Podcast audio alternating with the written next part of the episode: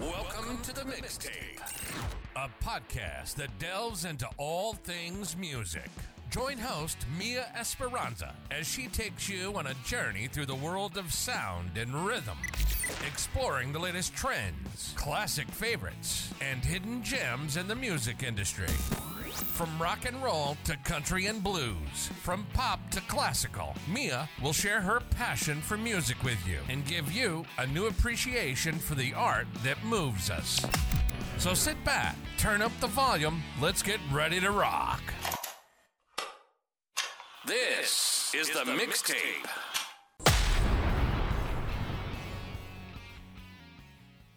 Hello, everybody. My name is Mia Esperanza, and I am the host of The Mixtape.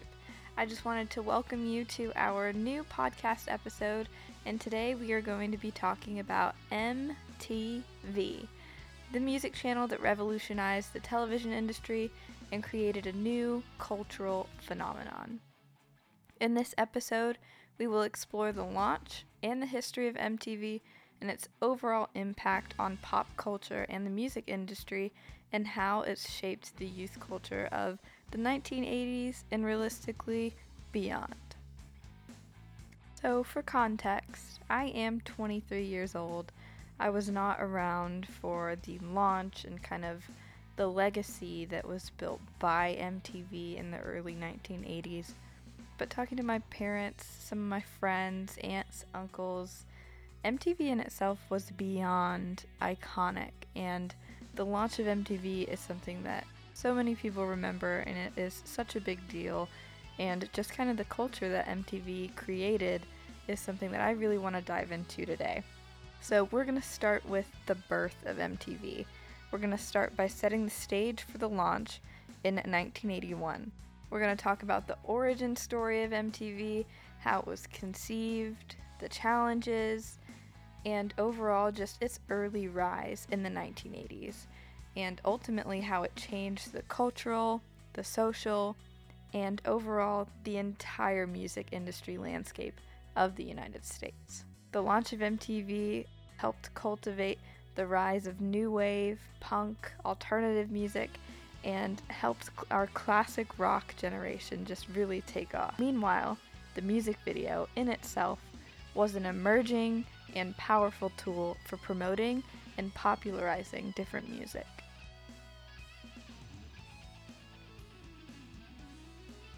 Now, at this same time, the United States, pop culture, we were going through a lot of technological and social changes, and one of those was cable television.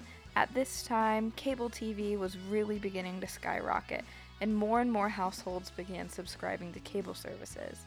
There was a growing demand for new, exciting programming that just can't be found on traditional broadcast networks. So you would see the typical CNN, NPR kind of news shows over and over and over again. If it wasn't a movie, there was some show programming, but pop culture really didn't become as hefty a piece of our lives until the 1980s, and MTV sure had a lot to do with that. At this same time, cable television was just beginning to take off, with more and more households subscribing to cable services and diving into pop culture in itself as a growing phenomenon. There was a growing demand for new and exciting programming that just wasn't going to be found on your traditional broadcast networks. At this time, they had 24 hour news services, some movie streaming, and some general sitcoms, but nothing was around dedicated to music. Against this backdrop, a group of media executives and entrepreneurs came up with an audacious idea to launch a 24 hour music channel. They called it MTV, short for music television, which has developed into the iconic broadcast network that we are all familiar with today. Now, at this point, the idea was beyond simple just a channel that would feature absolutely nothing else but music videos, and this would run 24 hours a day. And wow, how much has MTV changed and developed? Now it's like they don't even talk about music anymore, but we're going to talk about that a little bit later in the podcast. The founders of MTV believed that this specific format would be a game changer. It would offer a completely new way for audiences to experience music, and you have to also remember this was a time period without cell phones, without your iPad, without a computer. So, music videos and whatnot were not immediately accessible to the public in the same kind of instant gratification way that we have access to pop culture and media now. So, for them to have access to music videos 24 hours a day, seven days a week, it was definitely a step up in the game. Something as simple as that ended up being a really difficult task. So the founders extremely struggled with getting the entire channel off the ground, and overall, the project just was not easy. The founders had to convince not only cable providers to carry their channel, but then they had to negotiate licensing deals with record labels and then figure out how to produce and broadcast a consistent, non stop stream of music videos because of the fact that they were dedicated to this 24 7 kind of format. So this stuff had to be going absolutely nonstop, constantly, and they had to navigate all of the licensing, the cable providers, and all of that stuff on top of it. Now, although it was extremely difficult to get off the ground and there was challenges involved, MTV ended up launching on August 1st, 1981, and they went out with a bang. So actually, it was right after the stroke of midnight on August 1st. And the first video, this is one of my favorite parts of the story, but the first video to actually air on MTV was Video Killed the Radio Star by The Buggles, a song that seemed to perfectly capture the spirit of the new medium. So, Video Killed the Radio Star. If any of you have, you're my age and you've played Just Dance, you have definitely heard the song and played with the song on your Wii, like I did with me and my little brother growing up. Video Killed the Radio Star was exactly that. It sung about how TV, television, the big screen, the silver screen, it was killing music and it was killing radio because you had this new visual medium to something that was just strictly audio, kind of like what this podcast is. And so the whole idea behind it was video was going to do away completely with the radio. At least the song was based.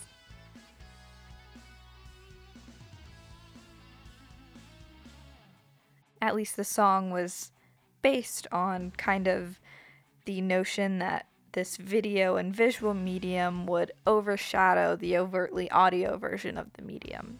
And so, with MTV being a channel that both captured music and celebrated video and kind of perpetuated the music video as a tool and a promotional medium for advertisers and record labels. It was kind of the perfect kickstart to kind of have that nod to video killing the radio star and video being the next big thing.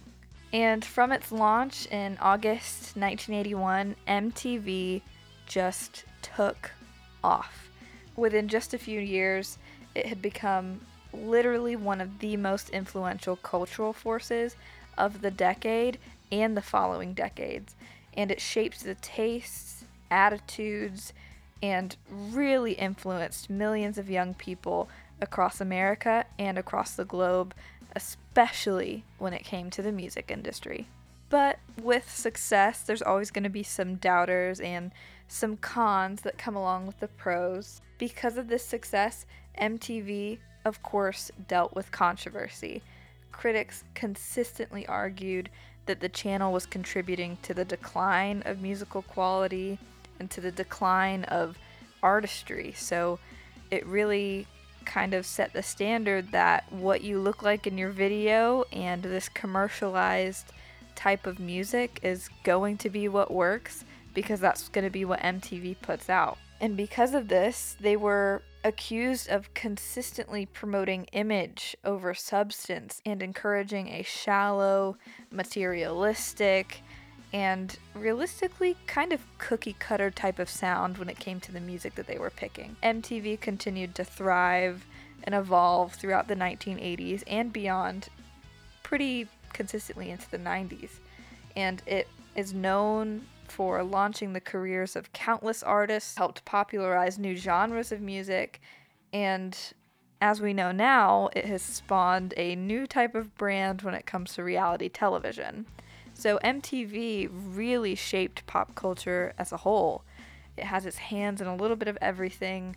And for the sake of this podcast, of course, we are going to stay mostly on the music side of things when it comes to music television. But the founders of MTV were a group of media executives and entrepreneurs who were really looking for the sort of niche that was not yet discovered when it came to cable television.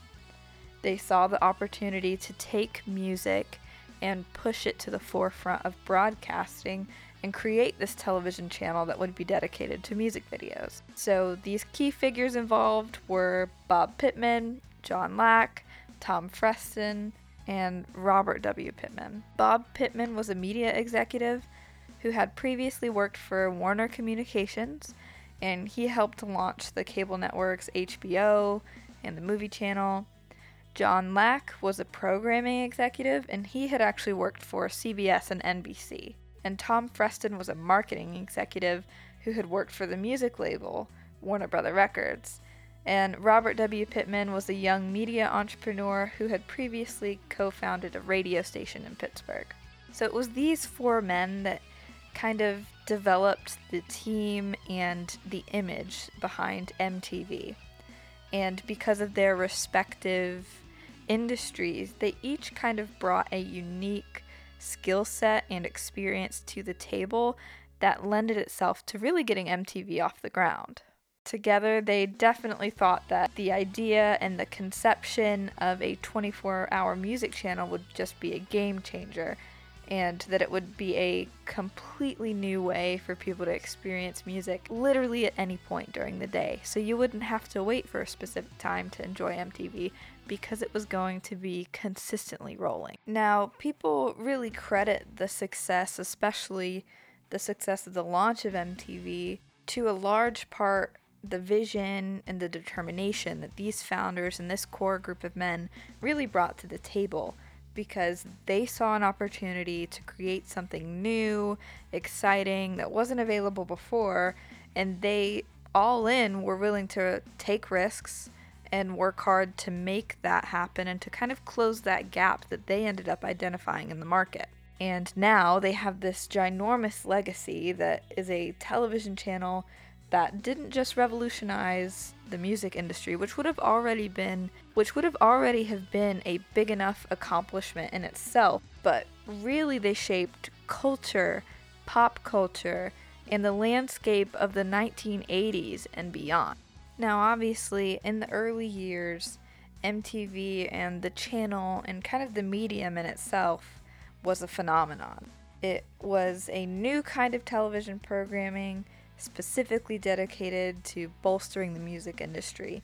But the impact beyond that was simply profound because of how much it shaped tastes and attitudes of an entire generation. And because of that, it ended up playing a pivotal role in the careers of some of the biggest, if not the biggest, stars in music. And one of the key elements of MTV's early years was the rise of what was called VJs or video jockeys. So essentially a disc jockey, but for MTV because of the fact that their format was almost purely visual. So these guys were your hosts, kind of like me, except in the visual format. They would introduce music videos and provide commentary, and they would even be lucky enough to do interviews with artists, something that I can only hope and aspire to be able to do. But the first five VJs were Mark Goodman, Nina Blackwood, Alan Hunter, JJ Jackson, and Martha Quinn. So these guys, because of their work on MTV, they quickly became household names and became on air personalities that helped MTV kind of turn into this more of a community rather than just a show where people were talking at you.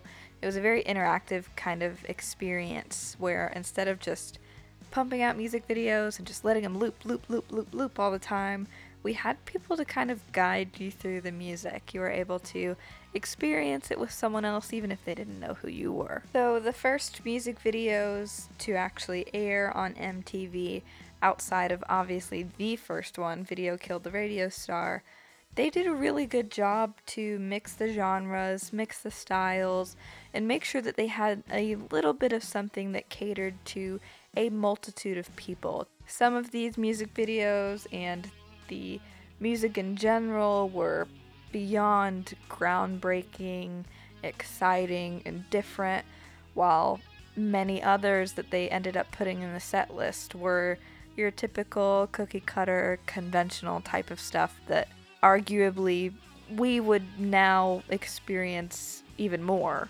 than you would at that time in the 1980s. Because of this, they did all have something in common, and that was the visual element that made them stand out from traditional radio and even television broadcasts. Outside of Video Killed the Radio Star, You Better Run by Pat Benatar was very popular on MTV, and She Won't Dance With Me by Rod Stewart were actually some of the earliest videos that ran. And obviously, the impact that this had on the music industry was immediate, it was so quick and it was far reaching. It was almost like a bomb went off in the music industry that just set the world on fire. The channel helped to launch the career of many artists, including Michael Jackson, Madonna, and even Prince. These artists were beyond creative and they really cultivated and captured the power of music videos in a creative way that helped create iconic visuals and defined their image and their music. Michael Jackson as a whole would probably be the best example of this. Jackson's Thriller, yeah, the Thriller, the what, 8 10 minute long music video was actually part of a groundbreaking launch on MTV and this music video became an instant classic and unbiasedly, it remains one of the most iconic music videos of all time because of that cinematic approach to the element of music videos and to cultivating a story surrounding the song that was already there. And because of the iconicness of Thriller, now, of course, Michael Jackson, he already was becoming a household name. He was already on that sort of climb to the top. But when Thriller came out, it was like he just jolted into superstardom because of it. And in 1983, Thriller just propelled Jackson even further into the spotlight because of the help of a channel like MTV. MTV also played an important role in breaking down barriers that were involved in the music industry in the first place. It helped promote genres of music that hadn't really gotten a spotlight yet, such as hip hop and alternative rock, both of which really were propelled by the launch of MTV in the 1980s and were continued to be supported and sustained throughout kind of the original type of reign that MTV had into the early 90s. In the early years, MTV was a cultural force because of how it transformed the music industry and the way that people ended up consuming music. Its impact can still be felt today because if you talk to anyone, my parents, my aunts and uncles, anyone who was around during that time, I was born in 1999, so I did miss that part. If you talk to people who were around in that time period, they tell you about the launch of MTV and they tell you about the launch of Michael Jackson's Thriller just today, before I started recording this episode, my dad told me about how when he was in middle school, he remembers everybody running to the TV to watch Thriller because it was so cinematic, it was so iconic, and it was so impactful that it had not been done before. And so for MTV to already be doing something that wasn't done before with a medium that people were not familiar with, and then for someone like Michael Jackson to capitalize it even further. It's just such an important part of music history. You have to remember that at this point in time, music videos were not plentiful like they are today.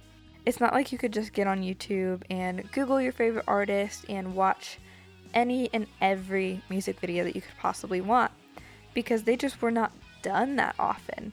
Artists would put out their music and then that was their creative art form. That was their outlet. The record was and the music was. And so for there to be a visual component, that was a whole new layer to the art. And especially in the beginning of the 80s, MTV had a major issue trying to find music videos because of the fact that there were not a lot of them.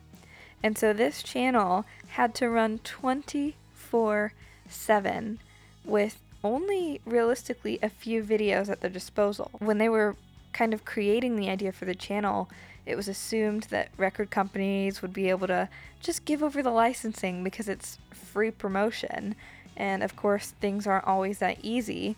And a lot of record companies in America didn't even believe in MTV and were not willing to provide music videos at their own cost, especially in the early years. So, because of this, a vast majority and a bulk of the music videos that MTV ended up playing within those first few years came from Europe, where record companies ended up making short promotional films for their artists anyway to be played on video jukeboxes, which was kind of the new technology at the time. And at that point, only about 250 music videos were being played over a 24 hour period. And the early artists of MTV got a lot of exposure consistently.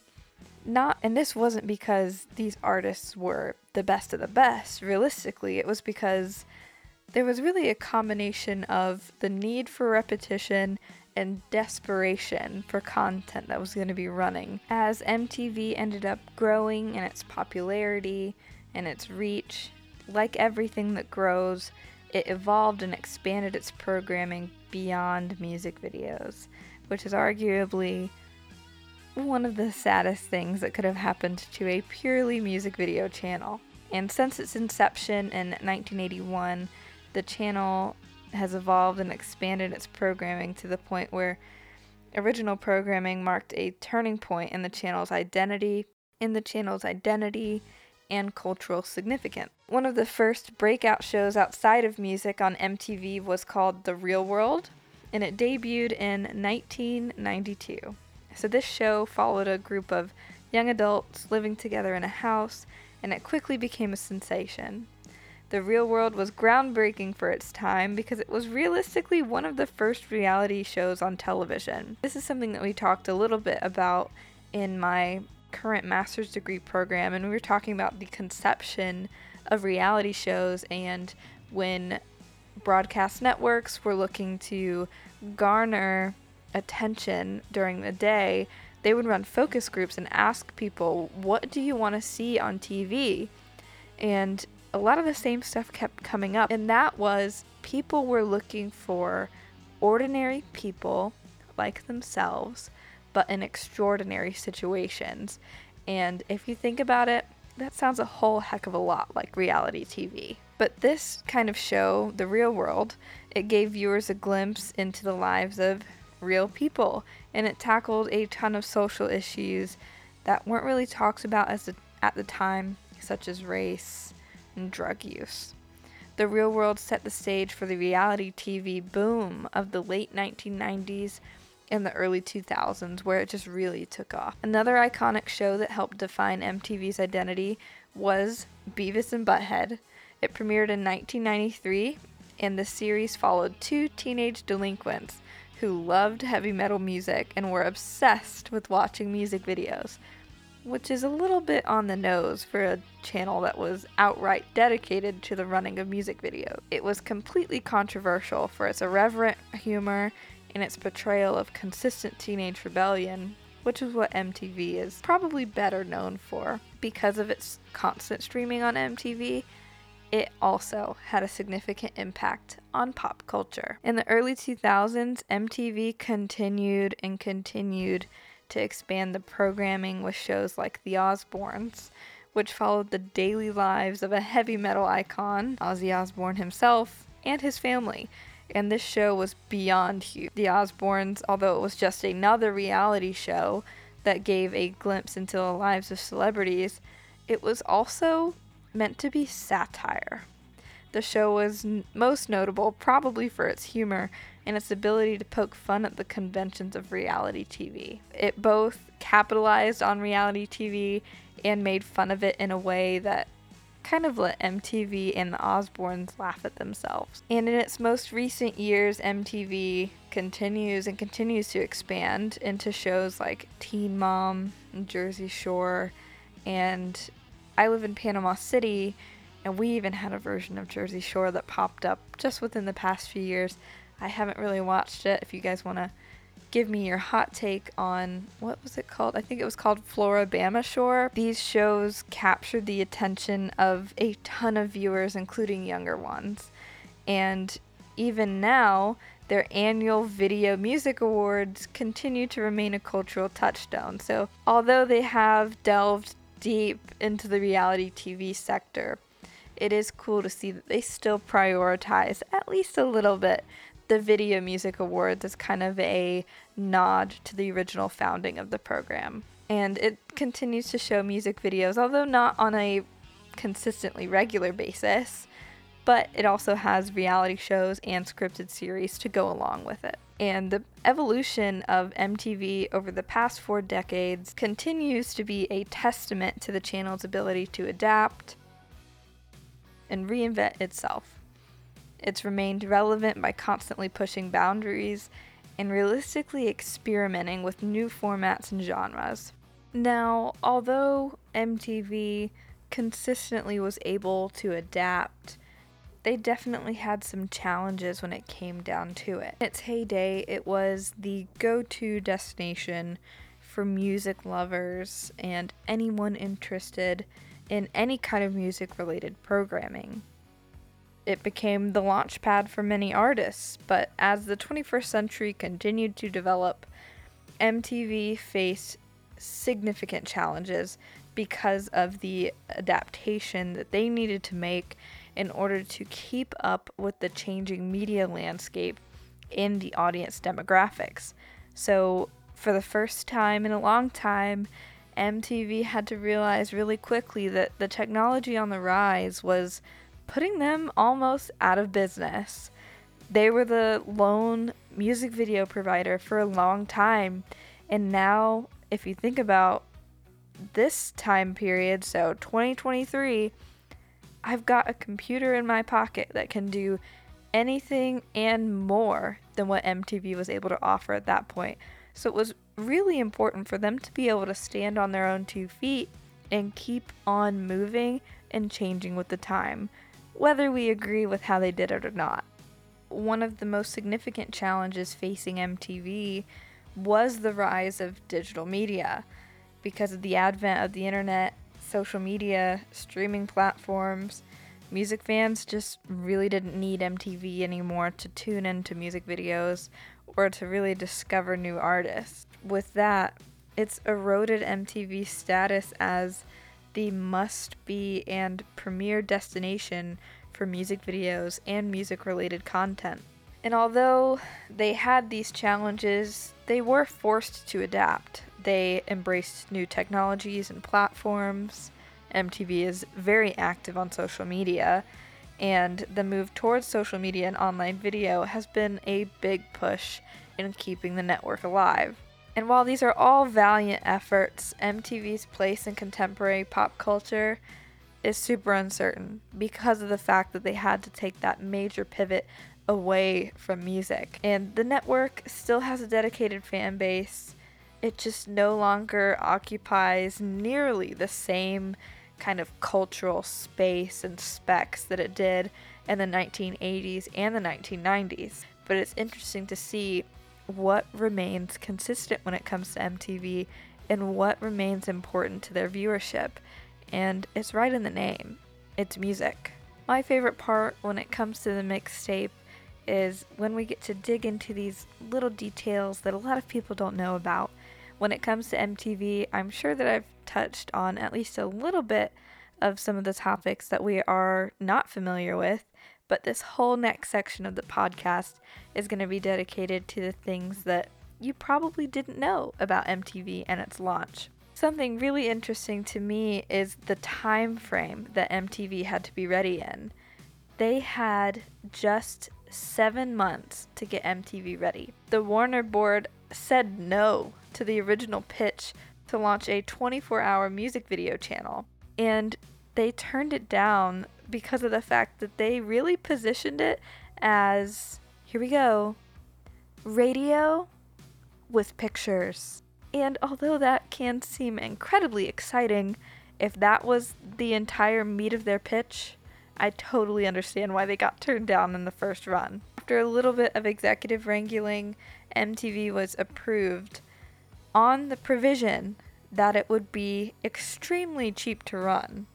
Because, you know, those record companies should totally just provide music videos for free which we all know is not the case. MTV was eventually approved for launch in January 1981. The founders only had seven months to build it because Warner wanted it on air during the summer, which is where they said most fads and most trends really began to take off in the 1980s.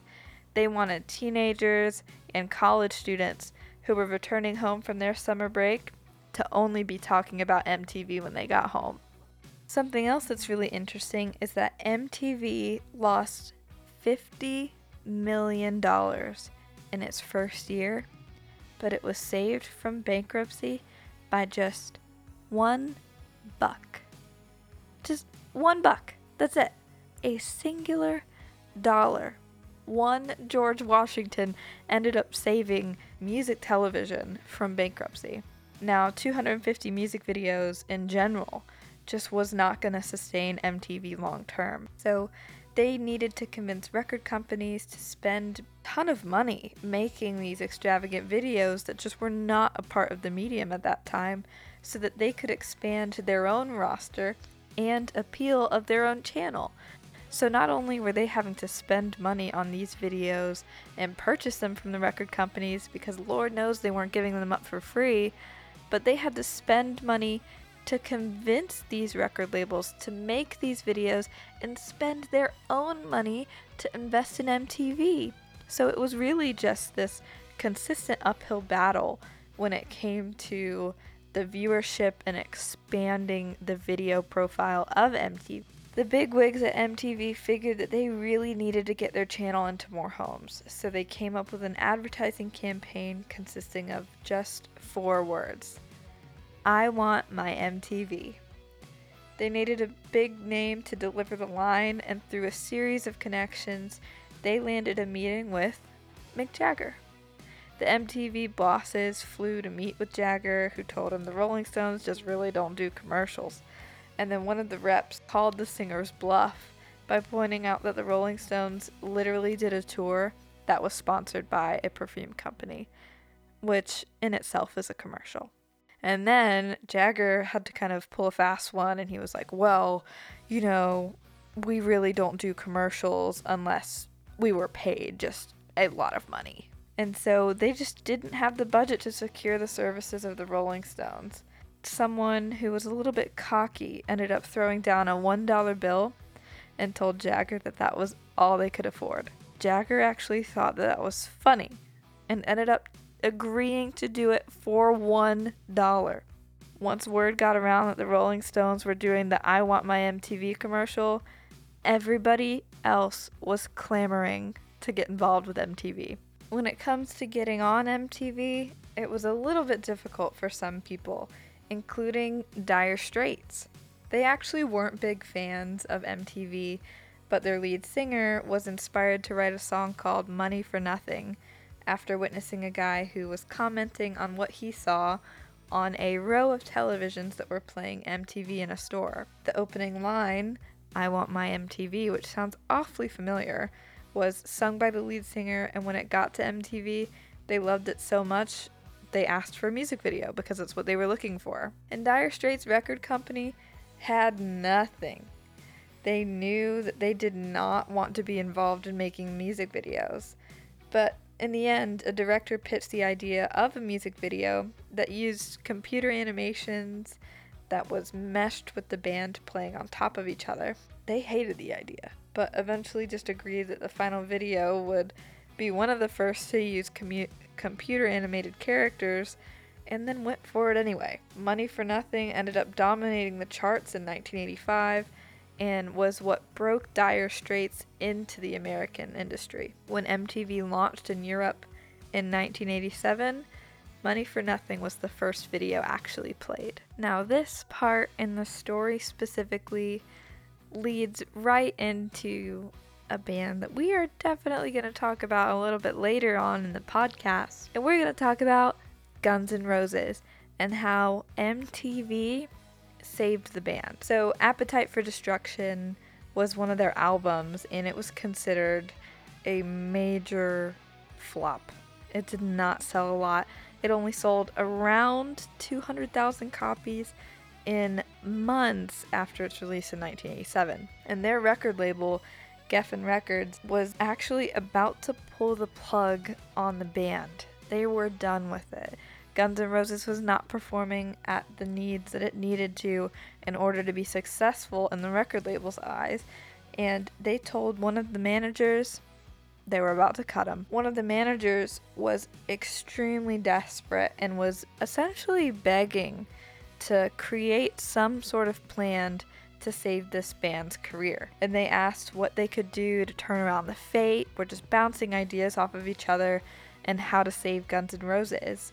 And eventually they landed on trying to figure out how to get MTV to play the video for Welcome to the Jungle. Geffen ended up calling in a few favors and granted the wish, but the catch was that MTV wasn't super excited about playing this video, and guess what? You only had one opportunity to play this video, and that would be at 4 a.m on a Sunday night. And this time period was actually picked very specifically because one of the executives in MTV at the time didn't even want the video to play. And so, someone a little bit on the lower end of the executive board was willing to push this video through because they believed in Guns N' Roses and they really liked the music video. And so they said, you know what?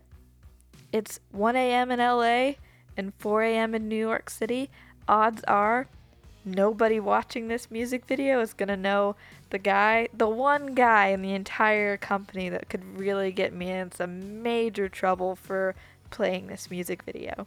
And so at 4 a.m. on a Sunday night, Guns N' Roses' Welcome to the Jungle ended up playing, and as soon as that video finished playing, the MTV switchboard was flooded with over 10,000 phone calls that ended up melting and crashing their system. And because of that crazy response that wasn't even supposed to be garnered in the first place, Welcome to the Jungle was completely added to the MTV playlist and they made a commitment to play every single one of the band's new videos from that point on. And sales for Appetite for Destruction began to double overnight, then triple and Guns N' Roses became one of the biggest bands in the world because of a Hail Mary last second Sunday night 4 a.m. music video run. Another interesting note about Michael Jackson so we know that he really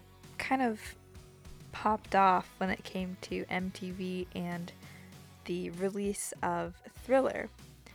But something very interesting at this point was after Thriller was a major success on MTV, MTV still really ruled the roost when it came to music publishing and music videos and music content as a whole. Michael Jackson actually got his nickname the King of Pop because of his memo that he ended up sending to MTV in 1991.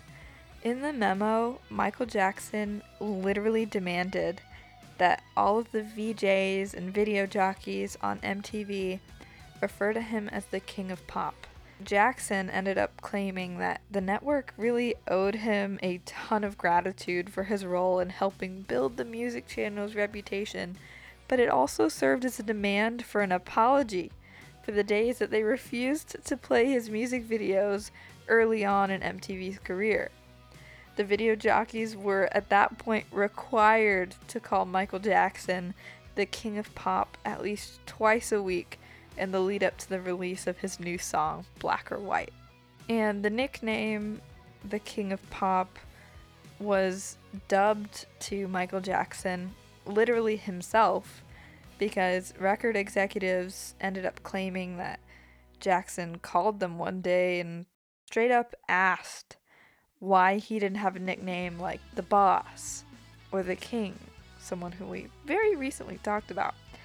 And executives said, well, Bruce Springsteen is the boss and Elvis is the king. And so Jackson went right around, hired a publicist without notifying his record label at the time, and issued a press release that anointed him as the king of pop, which is a label that he inherently designed himself. And when it comes to all of the interesting things about MTV, one of the greatest ironies of MTV is that it created the 24 hour music channel that showed nothing but music videos and then killed the music video. Between 1995 and 2000, MTV played 35% less music videos, and that number is probably even higher now. And MTV just really shoved all of their money into reality television. Music videos were just no longer the lifeblood of MTV. As of December 5th, 2016, MTV no longer airs any music video blocks. So it's just not even around to the point where even when I was growing up and MTV happened to be on one of the TVs, there were music videos playing up until very recently less than 10 years at this point. So it's really crazy to see how MTV's evolved and changed and really tackled this new sort of demographic in this way. Someone who, and a channel who was so invested in the success and in cr- the creation of music video and this new medium that surrounded it, they essentially made it obsolete. Post 2000, MTV struggled and it continues to struggle its ratings have been failing, and younger viewers just have been drawn to digital media. 80% of American households still get MTV, but just not nearly as many people are watching it anymore. And recently, they announced the launch of MTV Classic, which is a channel dedicated to the glory days of the broadcaster to celebrate its recent 35th birthday and reminisce about the 1980s. They are still dedicating themselves to that reality television mark. So now that a current real trend in PR, marketing, music, and pop culture as a whole is this essence and this take on nostalgia. And what we're finding is that nostalgia works no matter what. And so to see that MTV is literally putting out a channel dedicated to its glory days, dedicated to early MTV, I think it's interesting to really watch and see if MTV will ever end up going back to the glory days and to the original essence of what music television really is. Overall, the launch and the history of MTV has just really had a significant impact on popular culture over the past four decades. It revolutionized the music industry by making music videos a central part of cultural conversation, and it paved the way for other channels and other mediums to just follow suit. The channel's early years were defined by video jockeys and icons who shaped our culture in their own right in a creative way.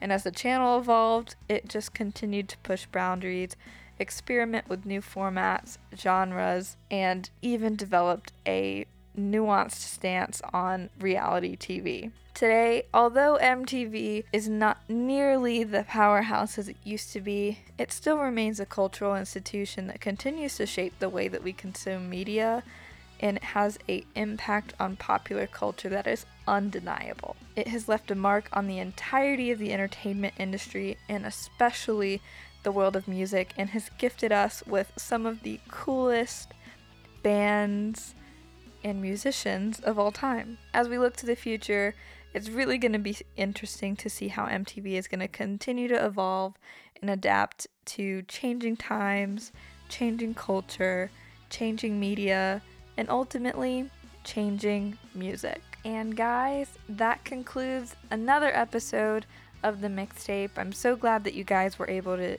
join me today. We were able to explore the groundbreaking launch of MTV and its impact on music, culture, media, and all of our lives. As always, I totally invite you to join the conversation, share your thoughts on each episode. Let me know if you guys have any related stories to MTV or any topics that you want me to cover. Head on over to miasmixtape.com to leave a comment, follow us on all our social media, look at our blog, and stay up to date on all of our latest news and episodes. And if you love the mixtape as much as I do, don't forget to even check out our merchandise. We have everything that you need to show your love for our podcast and the music that inspires it. As always, thank you so much for tuning in, and we'll see you next time on the mixtape. Until then, don't stop rockin'.